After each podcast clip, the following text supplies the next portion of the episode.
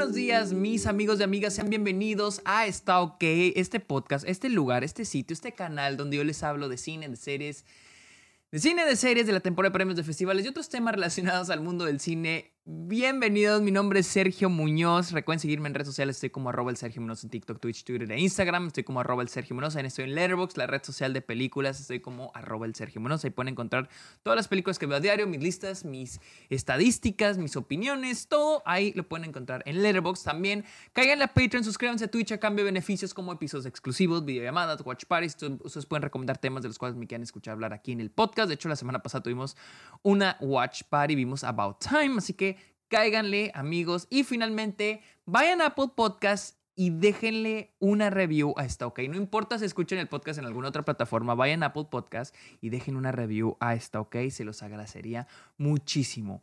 Hablemos de una de las películas. Este, este fin de semana se estrenaron dos de las películas más esperadas del año: Barbie y ahora Oppenheimer. Tuvimos Barbieheimer o Barbenheimer, no sé cómo le estén llamando, pero yo al fin pude ver eh, Oppenheimer, la nueva película de Christopher Nolan. Y como saben, a mí me gusta hablar de las películas antes de haberlas visto. Mi perspectiva, mis expectativas antes de ir a poner mis ojos, mis, mis oídos, mis sonidos, mis, mis oídos, mi cerebro en la película.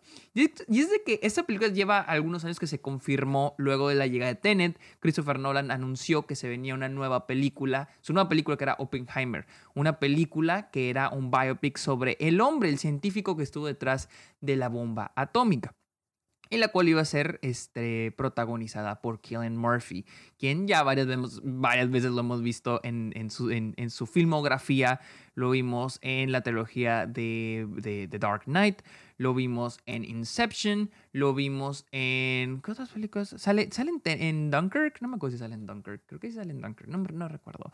Pero nunca había sido su protagonista, entonces era como que a huevo, Killian Murphy como el protagonista. Y yo pues, lo había visto en Peaky Blinders, entonces...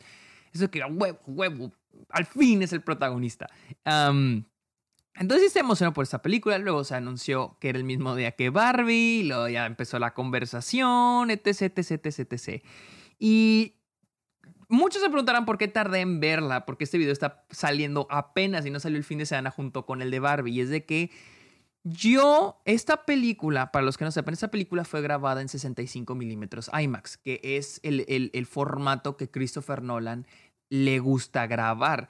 Él ha filmado en este formato desde, desde The Dark Knight. Sin embargo, en The Dark Knight solo son contadas las escenas que están en este formato. Pero poco a poco, mientras su carrera ha avanzado, más implementado este, este formato de 65 milímetros. Formato que contadas películas han utilizado. Recientemente, bueno, anteriormente tuvimos, por ejemplo, eh, tuvimos a 2001 dice en el espacio, Ben Hur, que, que fueron grabadas en 70 milímetros, no 70 milímetros IMAX, pero en 70 milímetros. Eh, y, así reciente que tengo en mi memoria, tuve, tenemos por ejemplo The Force Awakens, la trilogía más reciente de Star Wars, que se grabó en 65, creo, creo, no mentira, solo se grabó una escena de The Force Awakens en, en 65 milímetros, que es el escape de, no me acuerdo, el planeta de Rey. Eh, pero así, ya más, más, bien, más reciente, sí, bien, bien, bien. Eh, nope. Nope es la película que más reciente de los últimos años, aparte de las de Christopher Nolan, que falleció gran 65 milímetros. ¿Qué tiene de especial? Pues bueno, es, es, un formato el doble de 35 milímetros. Es el doble, es, es más alargado. Pero este es IMAX, o sea, es más grande. Y ahora sí les voy a explicar. En el mundo hay muchos formatos en el que se puede ver esta película. La puedes encontrar en el formato tradicional, que DCP se le llama, Digital, Cinema Package, y lo puedes encontrar en digital IMAX, pero depende. Hay el IMAX, que es el IMAX Xenox, y el, y el IMAX bien chingón, que es el láser. Y el láser es el que te permite ver la película, el formato gigante. No hay muchas películas en el, no hay muchos cines en el mundo que presenten el formato en, la película en este formato. Sí hay, pero no hay tantos en, en, IMAX digital que con el aspect ratio de 1.43 a 1, que es cuadrado, donde se ve todo. Aquí en Austin solo hay un cine que presenta la película. Sí, estaba hasta el culo, está sold out. Pero esto es digital con una máxima resolución de 4K. Luego tenemos la resolución en, print, en film, en cinta, en análogo, que hay en 35 milímetros, 70 milímetros y 15, 15 70 milímetros IMAX. 35 pues es el formato estándar. 70 es el doble de 35 más alargado, más wide.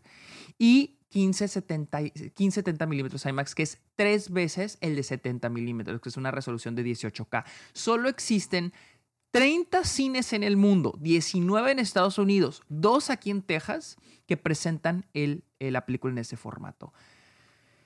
Yo me esperé porque conseguí boletos para el domingo. Hasta hasta el culo, no hay boletos para las siguientes tres semanas. Y conseguí boletos para este domingo pasado para en San Antonio. Hay un cine en San Antonio y uno en Dallas.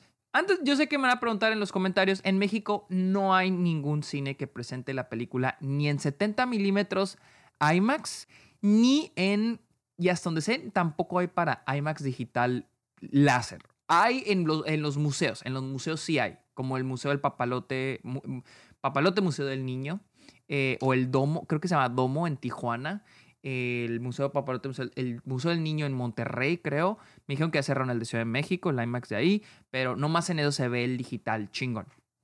Pero yo les digo, iba a ir este, este domingo con Luisa, fuimos y yo ya había escuchado que en, San Antonio están teniendo problemas con la exhibición en 70 milímetros. Y yo neta estaba rezando para que no fuera a pasarle nada, de que todo estar a la perfección. Y llegué a la película, llegamos a San Antonio, fuimos a comer y me llega el correo de que me regresan el boleto diciendo de que se cancela la función. Y yo estaba, neta, estaba muy agüitado, estaba muy triste. Dije, no mames, manejamos hasta San Antonio. Eh, me metí a Twitter y vi que al parecer hubo un problema en la función de más temprano, desde las 10 y media de la mañana. Dije, puto madre, ¿por qué me pasa esto a mí? Y hubo un problema en la presentación de esa película, de, de, de esa función. Y le dije a Luisa, vamos al cine y vamos a ver si le están pasando, de todos modos. Porque por ahí también en un grupo en Reddit, en un foro en Reddit, leí que las funciones canceladas te las cancelan para regresarte el dinero, pero todos modos pasan la película en digital, de agrapa, de a gratis. Entonces dije, vamos a ir porque la neta, la, la, película está totalmente vendida en las siguientes dos, tres semanas. Voy a ir a México a visitar a mi familia la siguiente semana. No hay IMAX donde vivo y digo, verga, güey, me voy a sentir bien mal. Si ni siquiera la veo en IMAX bien chingón. Y para mi fortuna, la fortuna que me queda, llegamos y nos dijeron, sí se va a pasar la película en digital, en IMAX, chingón, o sea, el IMAX vergas, láser, eh, no es 70 milímetros, pero es, la, es, el, es el real deal, pero en digital. Y es gratis, o sea, se te va a regresar el dinero, pero vas a ver la película gratis. Yo, a huevo, cabrón. Y la vimos. Ayer vi Oppenheimer de Christopher Nolan. Así que hablemos de la película. Después de haberles contado 8 minutos de estarles contando esta mamada, les vamos a hablar al fin de la película. Hablemos de Oppenheimer de Christopher Nolan. Tan simple, la película sigue a, a John, sí es John, ¿verdad? Sí, John, John Robert o J. Robert Oppenheimer, un el científico que está detrás de la bomba atómica y todo el proceso detrás de este acontecimiento, uno de los acontecimientos más grandes del siglo pasado y probablemente de la humanidad, y, este, y una de las figuras más emblemáticas del siglo XX. Ah, no voy a entrar más en detalle. Muy interesante es de que la película siempre se había hablado como es la película sobre la creación de la bomba atómica. Eh, error. Esta película no es sobre la creación de la bomba atómica.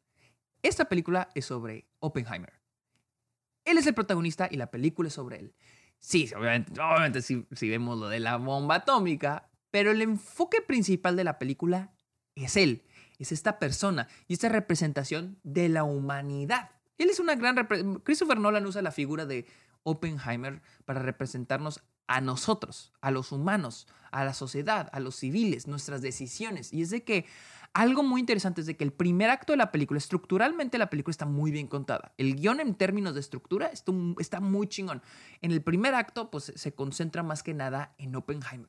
De hecho, durante el primer acto, que son los primeros 45 minutos, la película en ningún momento o en momentos muy contados habla en sí de la bomba atómica.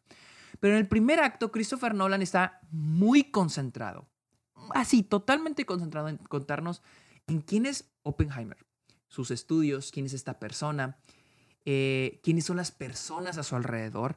Y algo muy chingón que, me encanta de esta película es de cómo romantiza a la física cuántica. Este estudio de la, del espacio que hay entre la materia, entre la materia más pequeña, ese espacio, esa energía y cómo lo contrasta con el espacio y las estrellas. Me encanta esa romantización de, la, de que hace la película en el primer acto para contrastarlo con ese final doloroso que al final del día el mensaje de la película tiene muchos mensajes y están muy bien, este, muy bien ejecutados. Y es que uno de los mensajes de la película es esta romantización de la vida, esta romantización del ser humano, de los logros que podemos hacer, de la física cuántica, para el último hacerlos añicos, de cómo estas cosas tan bonitas, tan románticas, nosotros como humanos las destruimos para convertirlo en lo peor que pueda existir, para destruir vidas, destruir el mundo, destruir todo.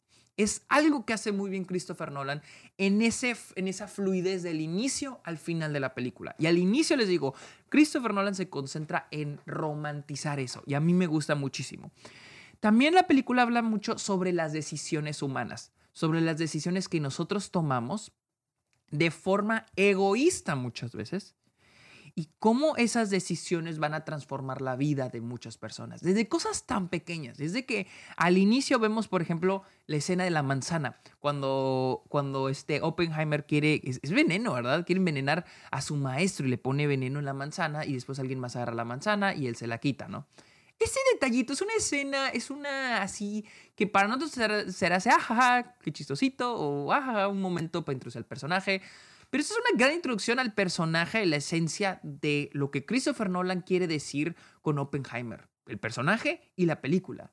Que somos, somos como humanos, somos las decisiones que tomamos. Y es de que a lo largo de la película vamos a ver cómo diferentes personajes, y obviamente más que nada nuestro protagonista, Oppenheimer, cómo sus decisiones van a afectar a todos. Desde una manzana desde una pequeña manzana para, no sé, envenenar al maestro, hasta una, un pequeño artefacto que va a matar a miles de personas en Japón. Momentos, por ejemplo, cuando... Hay un momento cuando Oppenheimer le dice al personaje Florence Pugh de que eh, cuando están en el hotel, le dice un una línea de, de, este, me pediste que viniera y decidí venir y estoy feliz por haber tomado esa decisión, pero esto tiene que acabar. O sea, son decisiones. Y no solo las decisiones que tomamos, pero las decisiones que no tomamos. El momento, por ejemplo, con esta Emily Blunt, cuando la están interrogando y le dicen de que él, este, usted es miembro del, Partido Comunista. Y ella dice de que no. Y dice, alguna vez pidió la, la tarjeta, membresía, alguna vez la rompió, alguna vez la devolvió. O sea, cosas que no, decisiones que no tomamos, decisiones equivocadas, o no equivocadas, pero simplemente simples decisiones que tomamos y que nos transforman a nosotros y transforman a los demás. Eso es lo que es para mí en esencia la película, lo que es Oppenheimer de Christopher Nolan. Otra cosa que para mí es otra prueba de que Christopher Nolan no está, no quiere tomar el, enfocarse totalmente en la bomba atómica, es de que los primeros 45 minutos de película, el primer acto, también la película se concentra mucho en las ideologías de Oppenheimer, que de hecho es el, un, foco gigante dentro de toda la historia. Las ideologías de izquierda comunistas que tiene Oppenheimer y algunas de las personas a su alrededor, y cómo chocan con los intereses de los Estados Unidos, del gobierno, del ejército, de los intereses que tienen en la Segunda Guerra Mundial. Entonces, ese es otro, otro otro enfoque muy grande que Christopher Nolan le da a la película. Y a mí, y siento que todo esto está muy bien introducido y también muy bien ejecutado hasta el final. A mí me encanta. Siento que está increíble el cómo Christopher Nolan eh, eh, presenta todo, todo esto. El segundo acto se presenta, eh, se concentra más que nada en los álamos, construir los álamos y traer al equipo que va a venir. En términos de edición, eh, la película hace un gran trabajo en cómo está contada, porque también vamos a ver el punto de vista del personaje Robert Downey Jr., este Louis Strauss, eh, quien, por, eh, lo que entendí, es, un, político que estuvo detrás de, de, todo lo que hizo Oppenheimer. Y vamos a ver desde su punto de vista.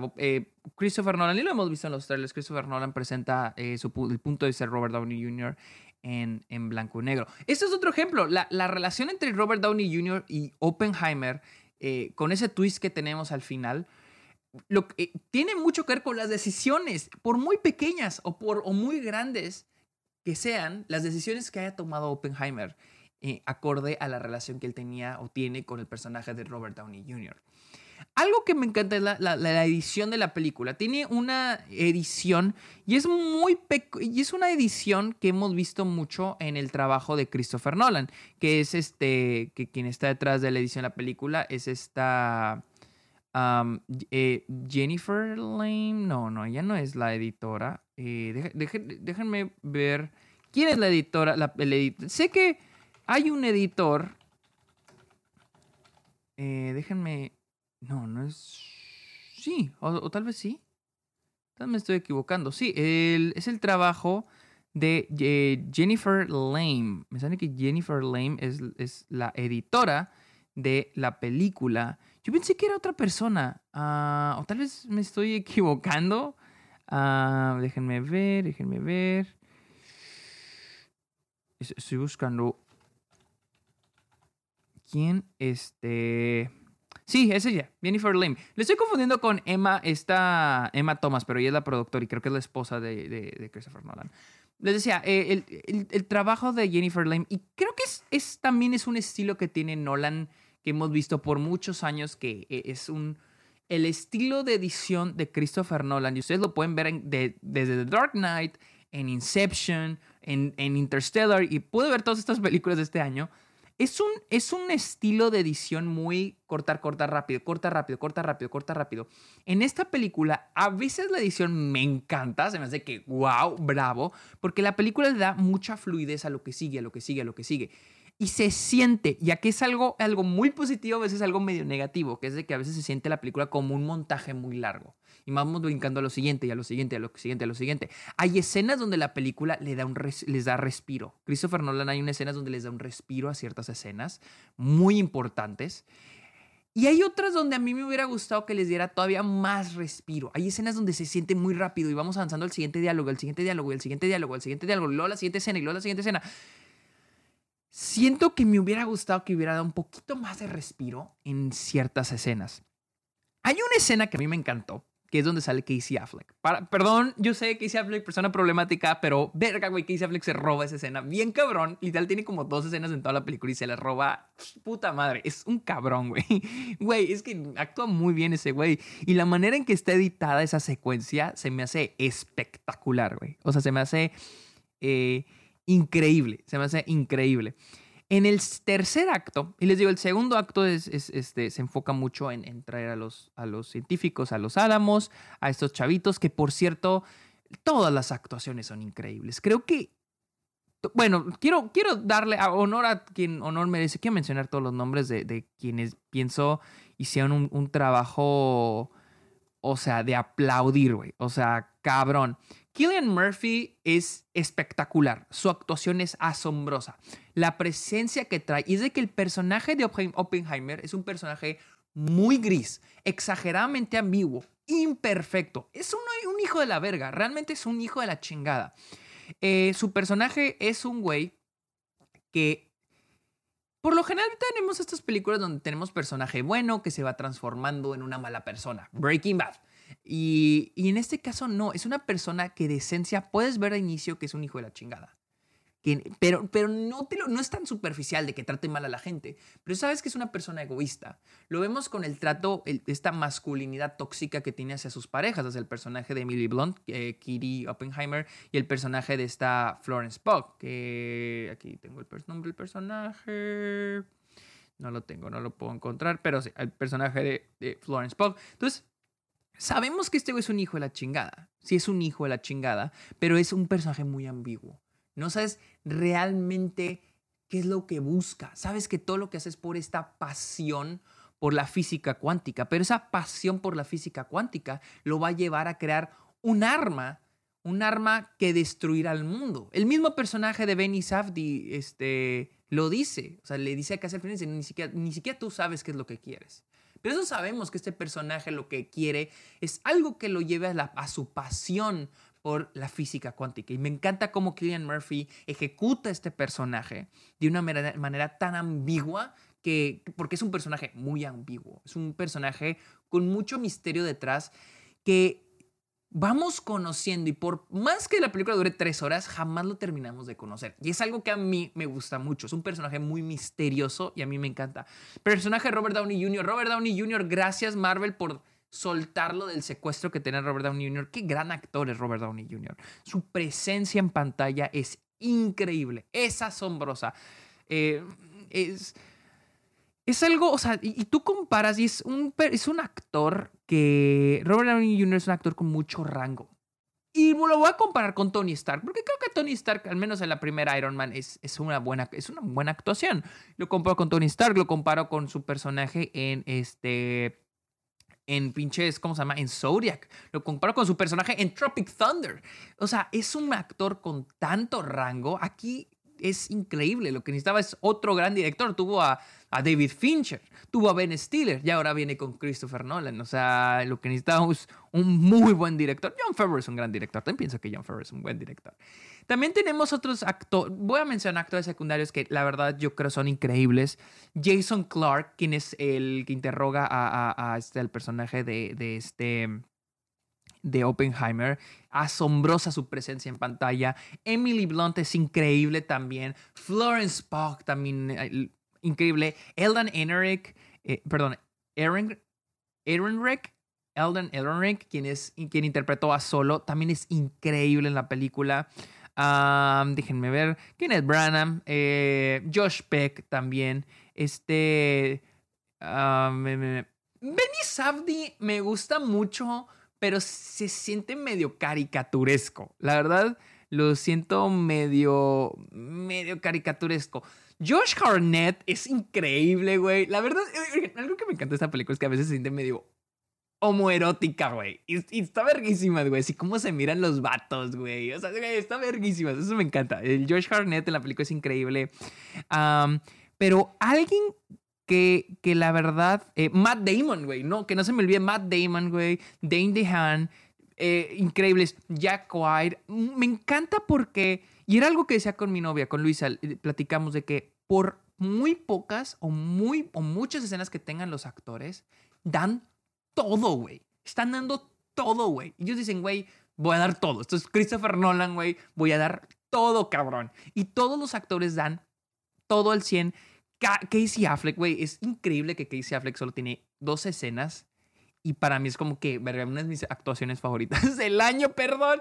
Gary Oldman también es increíble, güey, como este, este Truman. Se me hizo, ah, ah, no, Gary Oldman increíble, pero para mí una actuación eh, desgarradora y que me quito el sombrero, güey, es la de David Krumholtz, quien interpreta a Isidore Rabbit, quien es el amigo de Oppenheimer. Eh, se me hace una actuación tan increíble. Eh, ese momento cuando eh, en el segundo acto cuando le dice de que él no quiere venirse a los Álamos porque no quiere construir una bomba, él no quiere hacer algo destructivo. Eh, y, me encanta el cómo Christopher Nolan toma este personaje que siento siento yo que este es el personaje más cercano a Oppenheimer. Siento que ni siquiera sus parejas. Este personaje es la intimidad que hay entre estos dos personajes, la amistad que existe entre ellos, el hecho que, el, el, personaje de Isidore viene y defiende a Oppenheimer en, esas, en, esa, en ese último acto. Eh, y cómo está ejecutado me, ejecutó, me encanta. Y David Krumholtz, para que no, los que no saben quién es David Krumholtz, él, este, él, es, él sale en Santa Cláusula. Y de hecho, unos amigos hace un año estuvieron en un bar aquí en Austin y lo vieron cantar pedo en un karaoke, ahí en un bar en Austin. Dijeron, güey, es el güey de Santa Clausula. A ver, vamos a buscar. Y le dijeron, pues se llama David Crumholtz. Se sube al, al, escenario y ven que ponen David. A continuación viene David. Y si era él, y tengo, me mandan la foto ahorita. Es increíble. Su actuación es asombrosa. Su presencia es increíble. O sea, y la manera en que, en que ejecuta el personaje no como un colega, pero como un amigo, es a mí lo que se me hace súper bonito. Ese, esa, esa nota de amistad que hay en la, en la película. Ah, les digo, todas las actuaciones son increíbles. Eh, el único que les digo, Benny Safdie es como que eh, eh, cruza esa línea de increíble y ya se está volviendo caricaturesco esto. Esta, y como la película no es caricaturesca. Entonces, como que el personaje de Benny Safdie, como que, oh, pero está bien. Rami Malek, Eh, Rami Malek no, Rami Malek para mí es Mr. Robot y es increíble Mr. Robot, pero aquí es Rami Malek, otra vez como Rami Malek, la verdad no me, no me encanta. el tercer acto de la película, increíble, es cuando ahora sí es la bomba, hay que hacer la bomba. Y termina el final de ese tercer acto es... Ustedes, para los que no sepan, yo divido las películas en cuatro actos, así que el tercer acto es entre la mitad y el inicio del último acto.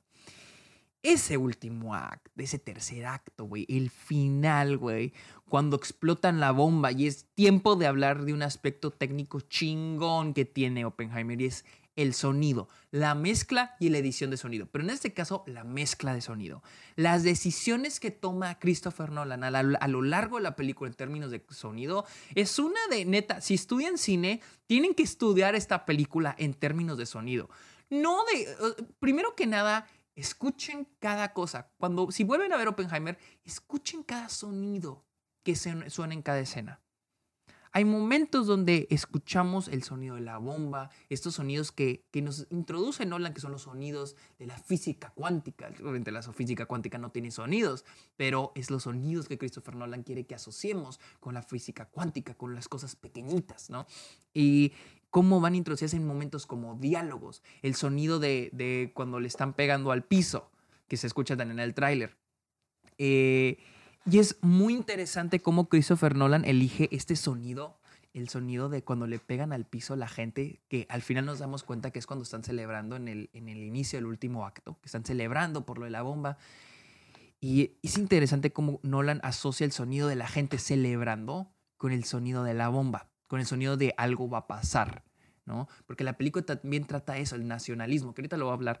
Y me gusta cómo lo asocia ese sonido cuando va a pasar algo, cuando, cuando este Oppenheimer empieza a tener estos momentos delirios de, que la, de la bomba y, son, y escuchamos ese sonido. Se me hace, se me hace asombroso cómo, eh, cómo Nolan conecta uno con otro, ¿no? También y esta es una que eh, realmente tienen. Este, e, e, este, este, ¿cómo se llama? Bresson tenía una frase. Eh, déjenme ver si le encuentro. Le encuentro, le encuentro. Pero Bresson, el, el director Bresson, tenía una, una, una frase y, y no no, no, no le encuentro, pero creo que algo así, estoy, estoy parafraseando, pero es el mismo significado. Y él, él decía que el sonido, no hay, si, no hay sonido más impactante que el silencio. No hay sonido más impactante que el silencio. Y eso es lo que hace Christopher Nolan en ese momento cuando explotan la bomba en la prueba, la última prueba, la más cabrona, y que se va todo a silencio. Solo escuchamos los respiros y solo escuchamos a, ellos moviéndose, la textura de la, de la ropa moviéndose, los alientos, esperando, viendo la bomba, viendo la bomba. Ese tiempo, porque es importante el tiempo también, ese tiempo entre la, la explosión y la llegada del sonido. Y es que ese, ese espacio de tiempo entre el evento y la consecuencia, que ahora que lo pienso, me gusta mucho hacer este podcast porque mientras más hablo, más me doy cuenta de cosas de la película, que tiene que ver las decisiones y las consecuencias. La decisión es el evento, la consecuencia es el sonido. Y es como la película presenta esto cuando, eh, cuando explota y tenemos todo este lapso este lapso para contemplar la belleza, cómo contemplan todos la belleza de la bomba. Contemplar la decisión, contemplar el evento. Y luego llega el sonido, ese trueno gigante, enorme que son las consecuencias. Y la manera en que cómo lo plantea Christopher Nolan a través del sonido es, les digo, si estudian cine tienen que, tienen que ir a ver esta película otra vez con los oídos bien abiertos y analizando cada cosita, cada cosita que suena. Y les digo, la película es, sobre las decisiones. La película es tan, simple, es sobre las decisiones que tomamos como humanos. y ese momento cuando explota la bomba es, es espectacular. Espectacular por cómo la ejecutó Christopher Nolan. Y luego tenemos el último acto. La película todavía no acaba explotado. Tenemos el último acto, que son los últimos 45 minutos de película, que es cuando este, se le interroga a, este, al personaje de Oppenheimer. Se le interroga por este, su relación con el Partido Comunista, sus ideas comunistas, eh, para poder, poder hacerle clearance su background y poder seguir trabajando con el gobierno y seguir trabajando en research. es este, y son las consecuencias. Eh, y, hay algo muy interesante. Hay un personaje al que invitan a participar al inicio de la película. Y Oppenheimer dice esta línea, es que esto es una guerra, esto es una, y de hecho viene en el tráiler, esta es una, una situación de seguridad nacional. Nos necesitan. Y otro personaje le dice, hasta que, no, hasta que, no, hasta que no nos necesiten. They need us until they don't. El otro personaje dice, until they don't. Nos necesitan, dice Oppenheimer, no necesitan, y el otro personaje dice, hasta que ya no nos necesiten. Y es lo que pasa con el personaje de Oppenheimer al final de la película. Y al final, pues es él enfrentando las consecuencias de, lo que, de sus decisiones, ¿no? Y se me hace un gran, un gran final, un gran final. Yo no espero que el final sea, ah, la, bomba, vamos a ver la explosión, pero más bien las consecuencias del personaje del, de, de, de, de Killian Murphy, de Oppenheimer. Esa escena, güey, donde él llega a dar ese discurso y lo todos con las bandas de Estados Unidos, que les digo, la escena donde le están pegando a al suelo es, es un, una de las mejores escenas del año, güey. O sea, yo creo una de las mejores escenas de la filmografía de Christopher Nolan. Es, es otra vez este de las decisiones que tomamos, cómo afectan a otros. Y aquí el, esta idea del nacionalismo, esta idea de, de, nosotros estamos bien mientras los otros del otro, al otro lado del mundo están sufriendo. Y y es una representación gringa de la americana. El cómo está vestida la gente, las banderas de Estados Unidos, vemos la, canasta de básquetbol. O sea, es una representación que Christopher Nolan ejecuta, que presenta sobre Estados Unidos. Este nacionalismo de lo logramos. Ese momento cuando, cuando les anuncian de que la bomba fue lanzada, que explotó en Hiroshima y Nagasaki, y que están celebrando en, los álamos y que lo levantan y con la bandera la vemos. O sea, es, es, un momento de reflexión muy cabrón, porque para Christopher Nolan no es un momento de celebración, pero es un... Es, nosotros como audiencia vemos desde atrás el panorama de lo que sucedió y lo que está de lo que sucedió en la vida real y lo que está sucediendo en la película. Y este no es un momento, el típico momento que vemos en otras películas de celebración, salió bien lo que el personaje quería. Pero es un momento de reflexión, de sí, las cosas salieron bien, pero a costa de qué? ¿Qué está pasando al otro lado del mundo? Y cómo esta es una gran representación de lo que es Estados Unidos, ¿no? De que aquí es bravo, bravo, bravo, a pesar de que invadimos países y matamos gente en, otros, en, otros, en otras zonas, en otras regiones pero aquí estamos bien y lo logramos y ese es el logro del ser humano y nosotros somos el avance. Esta es una gran representación que Christopher Nolan hace sobre los gringos, sobre Estados Unidos. Eh, es una escena muy desgarradora, está muy desgarradora. Y, y, ese final con Albert Einstein eh, sobre el, eh, volviendo esta reflexión sobre cómo Christopher Nolan hace una representación romantizada de la física cuántica para al final decir cómo esta cosa tan bonita que es la física cuántica, cómo esta cosa tan bonita que somos los humanos, eh, la vida, la terminamos convirtiendo en algo tan destructivo. Nos vamos a destruir a nosotros mismos.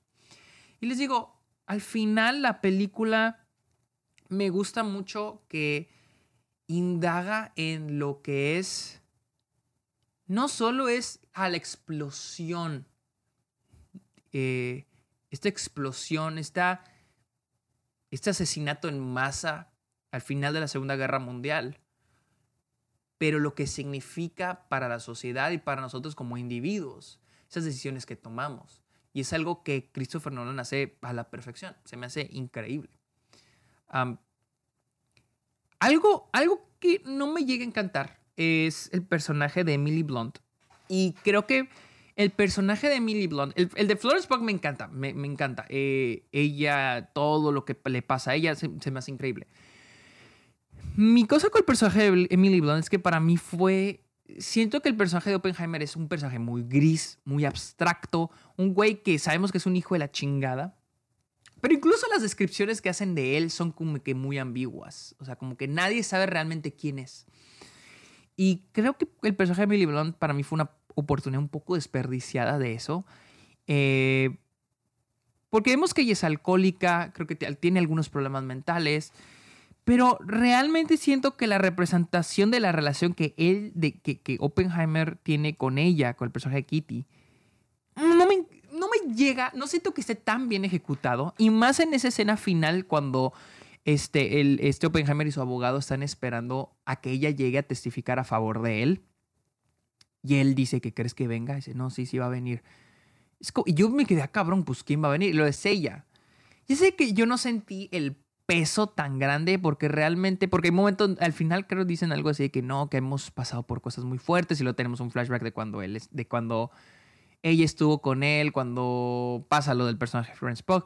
Pero para mí realmente no sentí el peso porque realmente sabemos que este güey era un hijo de la chinga con ella, pero yo creo que una escena, una escena más de ellos dos, para mí hubiera solidificado un poco más eh, esa relación eh, eh, eh, sí, esa relación que ellos dos tenían. Porque no la siento tan fuerte y más por la participación que tiene Emily. Porque Emily Blunt tiene una gran participación en el último acto. Y cuando ella llega a testificar a favor de él y que dice de que crees que venga, te digo, les digo, entiendo la intención de Nolan en esa, en esa escena porque era mucho de cuando alguien que traicionaste o alguien que has tratado mal de, a una persona que necesitas ayuda de una persona a la que trataste mal, a la que traicionaste, a la que necesitas su ayuda, pero no sé si te va a ayudar. Es, es obvio que Nolan intentaba hacer eso en ese momento, pero no sentí el peso porque, no sé, me faltó una escena más entre ellos dos. a veces la siento ahí un poco abandonada y más por el papel clave que tiene ella al final. No solo es la esposa del científico, la esposa del protagonista, o sea, tiene un papel más fundamental al final. Y siento que si se hubiera desarrollado un poquito más de ese personaje, es más, avanzar la mitad. Avanzar un poquito más de la, mitad. Ahí a desarrollar, agregarle una escena entre ellos dos. Yo creo que hubiera sido mejor. Porque realmente casi no hay escenas entre ellos dos. Son, son casi, les digo, como parte del montaje. De ah, un momento de unos segundos y lo cortamos a lo siguiente. No una escena que se le dé respiro con conflicto. Y creo que eso fue lo que me faltó con ese personaje. Pero les digo, es una gran película. Oppenheimer es una increíble película. El trabajo de fotografía de este Van Hoyten es, asombroso. El sonido, la banda sonora de este. Ay, ¿cómo se llama? Se me olvidó su nombre. De este Ludwig Göransson. No fui tan fan del soundtrack de Tenet. Yo sé que a mucha gente le encanta el soundtrack de Tenet. A mí no me encanta, pero aquí el, la banda sonora de Ludwig, eh, de Ludwig Göransson es, es asombroso. Es espectacular. Es un gran trabajo entre esa, esa combinación del sonido y, y, la banda sonora y la música. Y está bellísima, está bellísima. En serio, esta creo que es mi película favorita de Christopher Nolan desde The Dark Knight. No miento. Uh, no sé de que es súper fan de Christopher Nolan en la última década, eh, desde Inception. Pero esta película sí fue como que, wow. Y más porque yo ya sentía que Christopher Nolan se estaba yendo a esto de lo espectacular, de, de, lo gigante con Interstellar, con Tenet, con Dunkirk. Y sentía yo que estaba dejando a un lado lo que eran las bases del guion. Y aquí es, Christopher Nolan está de vuelta, güey. Esta fue mi opinión de Oppenheimer, la cual ya está en cines de todo el mundo Véanla en la pantalla más grande que sea posible o véanla en cinta. Muchos han preguntado que si es mejor en 35 milímetros o en IMAX. 35 milímetros es mayor resolución que incluso la mejor IMAX que, existe. 35 eh, milímetros es la mejor resolución. Pero si quieres la imagen completa, véanla en IMAX, pero también depende cuál IMAX. No todas las IMAX tienen la, imagen completa. Pero tienen que verla. Hasta en el en estándar véanla, en serio, es una gran película, es una gran dirección por parte de Christopher Nolan y es un gran trabajo de actuación por parte de todas las personas involucradas en esta película. Emily Blunt es increíble, no sé si la mencioné, pero Emily Blunt es asombrosa. Eh, Killian Murphy, increíble. Todos los actores aquí. La edición de Jennifer Lame, la fotografía de Hoyte Van y la música de Ludwig, Gross, eh, Ludwig Göransson. Espectaculares. Es un gran ensemble, y no con ensemble de actores, pero es un ensemble por parte de todos los que están detrás de este de este gran trabajo, de este gran proyecto, de esta gran película, Oppenheimer. Amigos, recuerden seguirme en redes sociales, estoy como arroba el Sergio Munoz.